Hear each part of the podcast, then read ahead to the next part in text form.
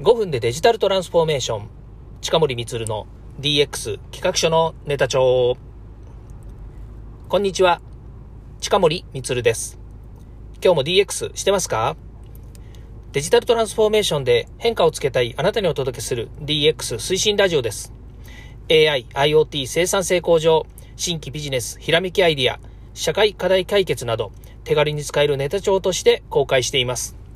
身近な話題をほぼ毎日配信してますので、ビビーと感じたら Twitter、Facebook でいいねやフォローをお願いいたします。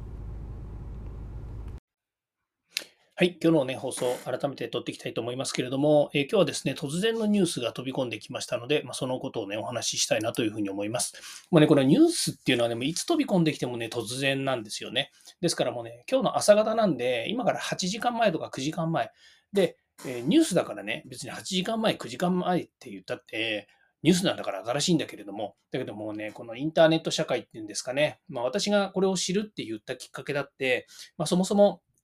えっ、と、ニュースにね、出てたからっていうのもあるんですけれども、本当にでも早くて、だこれこれね、これを商売にしてる人って結構やっぱ大変ですよね。うん。なんかニュースを追っかけて、まあ、例えば海外のニュースを日本語に翻訳するっていうだけでもですね、それはそこにビジネスはあるんだと思うんですけれども、まあ、今時ね、英語のニュースだってもう自動翻訳とかされちゃう時代なので、もうどんどんね、世界中駆けまぐ、駆け巡っちゃうわけですよね。まあ、ということで今日のお話はですね、えー、揺れるオープン AI 陣営、CEO 突然の解任、サム・アルトマンは、G、チャット GPT の立役者っていうね、オープン AI、えー、サム・アルトマン CEO 突然の解任、えー、チャット GPT、ね、こういうね、キーワードをね、全部入れてみたいと思ってですね、えー、タイトルに入れてみました。ね、これはね、自分の頭で考えたので、えー、生成 AI 使ってませんよ。チャット GPT 使ってタイトル考えてるわけじゃないので、と。チャット GPT でこれ考えたら、えー、どうなるんですかね。ちょっと、これをね、今、じゃあ、今言った。あ、あともう、今日の話題のもう一個ですね、え海外でファイヤーですね、えっ、ー、と、解任というのはね、よくあることだというね、まあ、この2本立てでちょっとお話をしたいなと思うんですけども、まあ、せっかくなのでね、まあ、これライブ感でやったところでね、このライブ感でやるような番組ではないので、まあ、ライブ感でやるのがいいのかどうかっていうのはあるんですけどね。まあ、じゃあ、これをまず入れてみますと。ね。今言ったこと。えー入れてみます。で、何に入れたかというとですね、今日のタイトルである、揺れる I、え、ごめんなさい。揺れるオープン AI 陣営、CEO 突然の解任、サム・アルトマンはチャット GPT の立役者だったはず、海外でファイヤーはよくあることと。いうですね、このタイトルで、これをですね、えー、と、チャット GPT に、えー、これは、これは、えーうん、そうですね。音声配信のタイトルですと。えっ、ー、と、えー、ネットで拾ってもらえるように、キャッチーなタイトルに変えてくださいと。えっと、私の環境はチャット GPT の、えー、4ですね。えーえー、優勝です、えー。サブスクリプションに入っておりますので。はい。今出てきましたね。えっ、ー、と、サム・アルトマン解任、オープン AI の舞台裏とチャット GPT の未来。かっこいい。やっぱこうでなくちゃいけないかもしれないですね。うん。ちょっとこれ変えてみましょうね。はい。ということで、いきなりですけども、タイトルを変えることにしましたと。ね。ただしですね、海外で、えー、ファイヤーはよくあることっていう、これだけはですね、そのまま残しておきたいなというふうに思いますので、えー、サム・アルトマン解任、オープン AI の舞台裏とチャット GPT の未来というですね、まあ、こういうタイトルにさせていただければというふうに思います。はい。えっ、ー、と、今日はですね、えー、11月の18日土曜日なんですね。なので、えっ、ー、と、まあ、その日にね、こういうニュースが入ってきております。で、これ、やっぱりツイッターとかですね、ニュースとか、それからいろんなコメントを見るとですね、まあ、突然の本当、本当に電撃解任っていう感じみたいなんですよね。で、マイクロソフトもですね、本当につい数分前というか、このニュースが飛び出てから、その解任があるっていうのを知ったんですよね。で、オープン AI という会社が、うんと保有している、まあ、株式ですよね。株式の、えー、多くはですね、マイクロソフトが出資してる。なまあ、一説によると500億ぐらい出してるとかっていうふうに言ってましたので、結構長く出してるんですよね。まあそこのね、一 CEO だって言えば CEO なんですけれども、やっぱりね、これ、ね、CEO がね、突然に解任されるというのはですね、えー、とてもやっぱりこうね、えー、なんですかね、こう、ショッキングな出来事というかね、いや、どうなっちゃうんだろうっていうふうに思うわけですよね。で、これタイトル変えちゃいましたけども、OpenAI の舞台裏っていうふうになってますけど、舞台裏はわかりません。これからね、本当のところが出てくると思います。で、今現時点発表されている内容だと、OpenAI の中で、えこのサム・アルトマンのと仕事をしていくということが今後困難であるというようなですね、えー、まあ、いわゆる、えーと、オープン AI 社の内部の発表はあったということで、まあ、これはあの日経新聞とかねえ、いろんなニュースで出ているので、これはまあそれ間違いないと思うんですよね。でえ、サム・アルトマンはっていうとですね、えー、まあ大好きなオープン AI ですと。で、チャット GP なので、えー、ね、この仕事を一緒にできたことを誇りに思ってますというようなことをですね、コメントで発表されてるみたいなので、えー、まあ本人もですね、解任されたということ自体には受け止めてているということなんですけれども、これが、まあそのね、泥沼劇なのかね、それとも本当に何か、えー、ね、まあ、突然になんていうんですかね、沸騰したというかね、えー、こう盛り上がっちゃったこう生成 AI 分野なんですね。まあ、AI の分野っていうのは、やっぱりね、ものすごくこう注目されていて、で、今後ますます AI っていうのはね、えー、将来2025年のシンギュラリティの、このシンギュラリティって言ってるのは人間の能力を超えるというふうに言われている分、あのね、えー、分岐点みたいなものっていうふうに言われてるんですけれども、まあ、そこに向けてね、どんどん進化していくのは間違いないと。で、いろんな分野、いろんな業種、それからいろんな製品、それからいろんなサービス、こういったものにね、どんどん搭載されていくっていうのも、え私が言わなくたってね、もう皆さん、これから、まあ、あの、まあ、そう言ったってね、生成 AI を使ってたりとか、導入してるなんて、まだほんの一部なんだけれども、だけど、でっかいとこからやっぱり入ってきますよね。な、まあ、マイクロソフトがとか、グーグルがとかね、アップルがとかって言ってるところからまず入ってくるとですね、やっぱり目に触れる機会も多くなりますし、それから、周りにいるね、企業さんだったり、中小企業だったりもですね、いや、やれそれを使えばね、うちも良くなるんじゃないかとかっていうことをね、やっぱり考え出すっていうことにおいてはですね、やっぱりこの、これだけもうね、あの、今年本当に生成 AI がですね、話題を全部さらってっちゃったぐらいの勢いなので、まあそういう意味では、このオープン AI、そして並びにですね、製品のチャット GPT、で、チャット GPT もですね、この半年間ぐらいの進化すごいじゃないですか。えー、チャット GPT3、ね、これ無償版。チャット GPT4、優勝版、サブスク版。それからチャット GPT ターボ、チャット GPT S っていうのが今出てきて、これがま自動化するツールっていうふうに言われてるんですけども、え、あとなんですか？チャット GPT、え、え、ターボがあるんだから、それが V ですかね。えー、まあ、マルチ、えー、マルチボーダルっていうんですか？ね、いろんなその、まあ、言語だったりとか、音声だったりとか、映像だったりとか、まあ、様々なものがね、この AI で解決する。で、今だと、えー、例えば単純にそう生成 AI というふうに言ってますけども、えー、AGI というふうに言われてますね。GAI っていうのはジェネリック AI だったんですけども、えー、ジェネラティブ AI って言ってたんですけども、今度 AGI ですね。えー、アーティフィシャルジェネラル、えー、インテリジェンスでしたっけ？うん、わかんねえや。まあ、そんな感じで、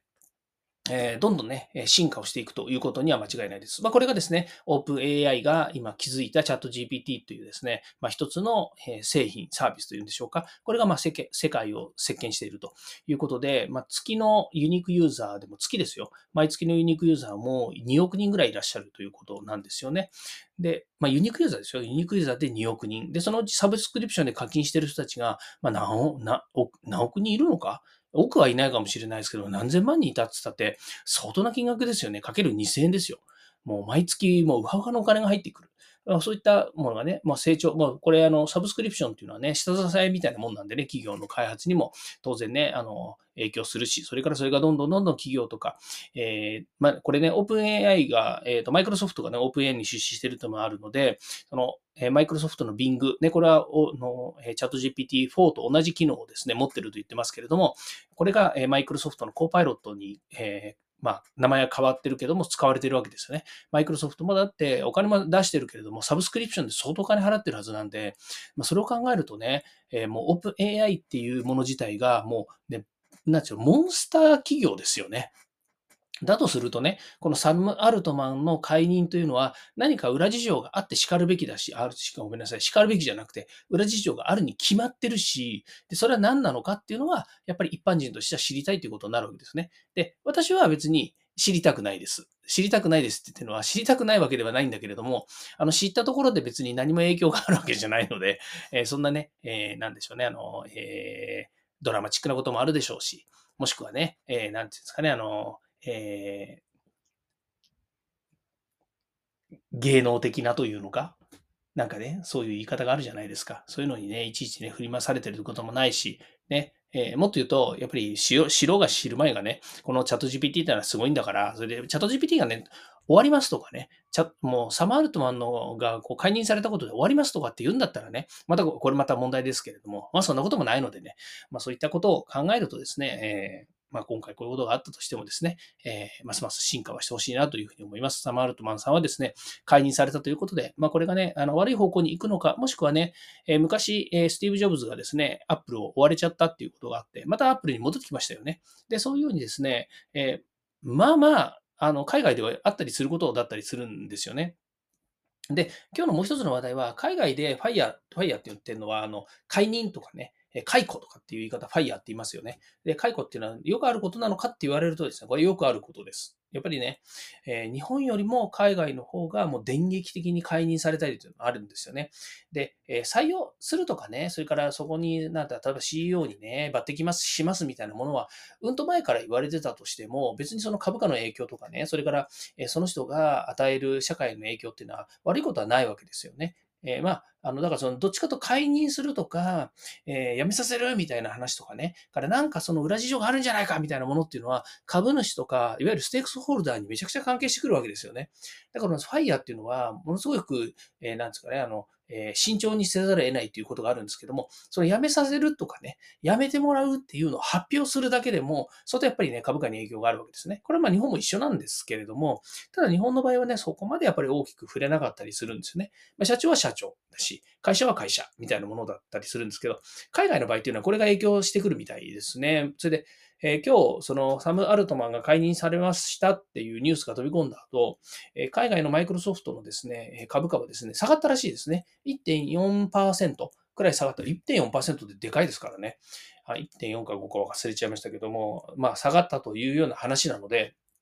やっぱりね、こういったね、悪材料っていうんですかね、悪い材料っていうのはですね、えー、そういうのに影響してくるんだなというふうに思います。ではですね、これよくあることかどうかって言われるとね、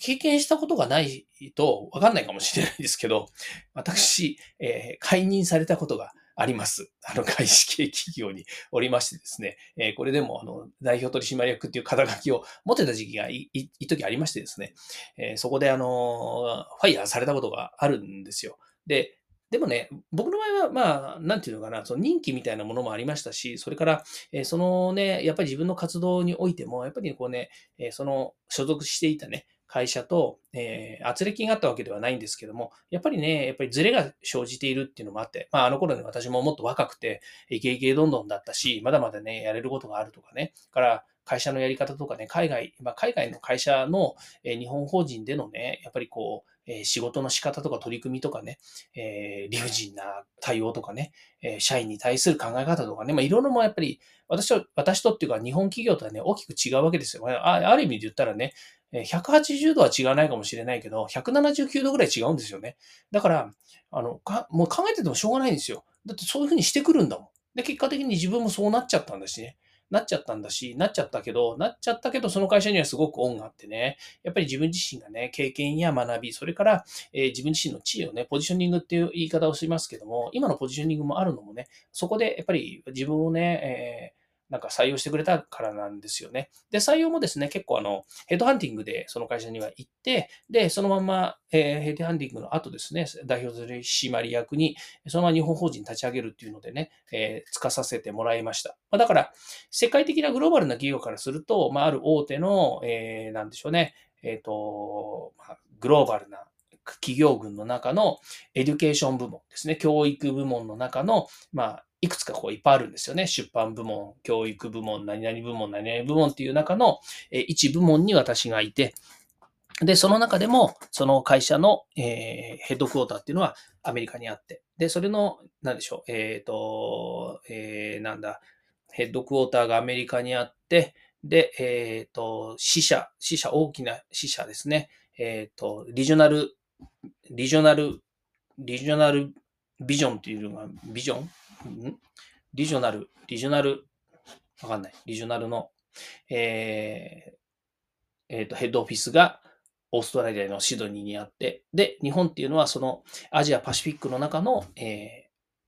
会社の一つ。っていうふうになるのかな。まあだから、ある意味で言うと、その事業、なんですかね、その日本支社長であり、えー、事業部長みたいなものですよね。あの、大きな会社で行くとね。まあそんな感じの役割を、で、私は日本の代表取締役というのをやってたんですけども、そこでまあファイヤーがあったと、まあ何回も言っちゃいますね。前にも言ったからもういいんだけど、あの、ファイヤーされたと。ね。で、それそれを言うとね、なんかあの、解雇されたのかよ、脱せみたいに思うかもしれないんですけども、あの、実際ね、あの、その時は私も自分は落ち込んだし、それから脱せと思いましたよ。思いましたけど、あの、海外ではね、やっぱりよくあることだっていうのは、やっぱり知ってましたし、知りましたし、日本がね、やっぱりそういうね、あの、ファイヤーする国ではないっていうのはね、よくよくわかっているので、まあそう考えるとね、まあ外資系にいたんだから、そのぐらいのことはあってもいいよねと。もっと言うと、えー、解任、えー、そういうね、えー、突然解任をされるっていうね、えそんなことにあっちゃったっていう自分がね、なんとなくその経験を持ったみたいな感じで、えその時はね、なんとなくそれワクワクしちゃったっていうかね、いやなんか悲劇のヒーローみたいなね、そんな風に思いました。でも、それをそれが、まあ、良かったか悪かったかは分かりませんけれども、今のね、自分を構成していることもあればですね、えー、そういうことをね、しないようにしようとも思うし、からね、そうならないようにしないな、しなきゃいけないなと思うしね、あの、まあ自分で今会社をやってるのでね、なかなか自分自身が自分をファイヤーするってこともないですけれども、それでもね、やっぱりそういった外資系にいればそういうふうになるなというふうに思いますよね。例えば今私がね、スタートプロっていう会社の代表取締役やってながらもですね、例えば外資系の大手の方からですね、支社長やってくれないかというふうに、もしなった場合に、なやんないとも限らないですね。で、やった後、またね、同じようにね、えー、何年かしてですね、ポジショニングを作った、あの、業界でのね、立ち位置っていうのを作った後、自分自身が辞めるか、もしくはね、また次の更新に移すためにファイヤーされるかっていう、まあ、これは道筋としては、えー、そういうふうにね、考えても普通に考えられる話なので、えー、そんなこともあるのかなというふうには思います。ということで、えー、海外でね、こういったファイヤーされるということはよくあることだし、えー、かのスティーブ・ジョブズだってね、アップルを一回割れてるわけだし、ね、あの、その他ね、マイクロソフトだったり、IBM だったりね、いろんなところでね、えー、しょっちゅうファイヤーはされてるわけですしね。えー、まあ、それは、あの、ね、それがいいか悪いかっていう話でいくとね、えっ、ー、と、あまりね、当人としてみればね、気持ちのいい話ではないかもしれないけれども、まあ、それがね、一つのきっかけで、また、え製品やサービスも次のステップに行くわけだし、からその当の本人もね、何くそと思えばね、次のステージに行けるわけですしね、えー、まあ全部が全部悪いという話でもないのかなというふうに思います。いずれにしてもね、やっぱりこういう話っていうのは世界を駆け巡ってね、カニーンみたいな形でね、えニュースでバンバンバンバンこう飛び交ってるということはですね、まあこれ自体がですね、うん、なんつうんですかね、まあ非常に皆さんの関心事というか、え、世の中のやっぱりこう、ね、あの、そういう、えー、ね、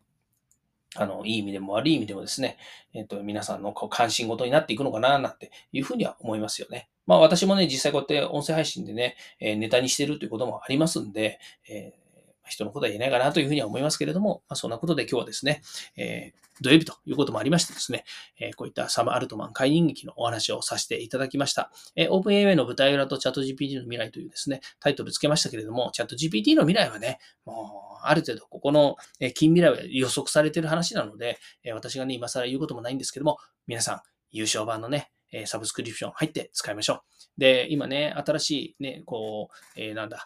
うんと、さっきも言いましたけれども、新しいね、えっ、ー、と、仕組み、チャット GPT5 もね、この秋以降に出るっていうふうに言われてたので、どっかのタイミングかわかんないですけど、年内中ぐらいにね、5も出ちゃうかもしれないんですよ。5が出たらまた出たでね、ものすごいことになりそうですからね。それからチャット GPTS ね、チャット C、チャット GPTs っていうのがわかんないですけど、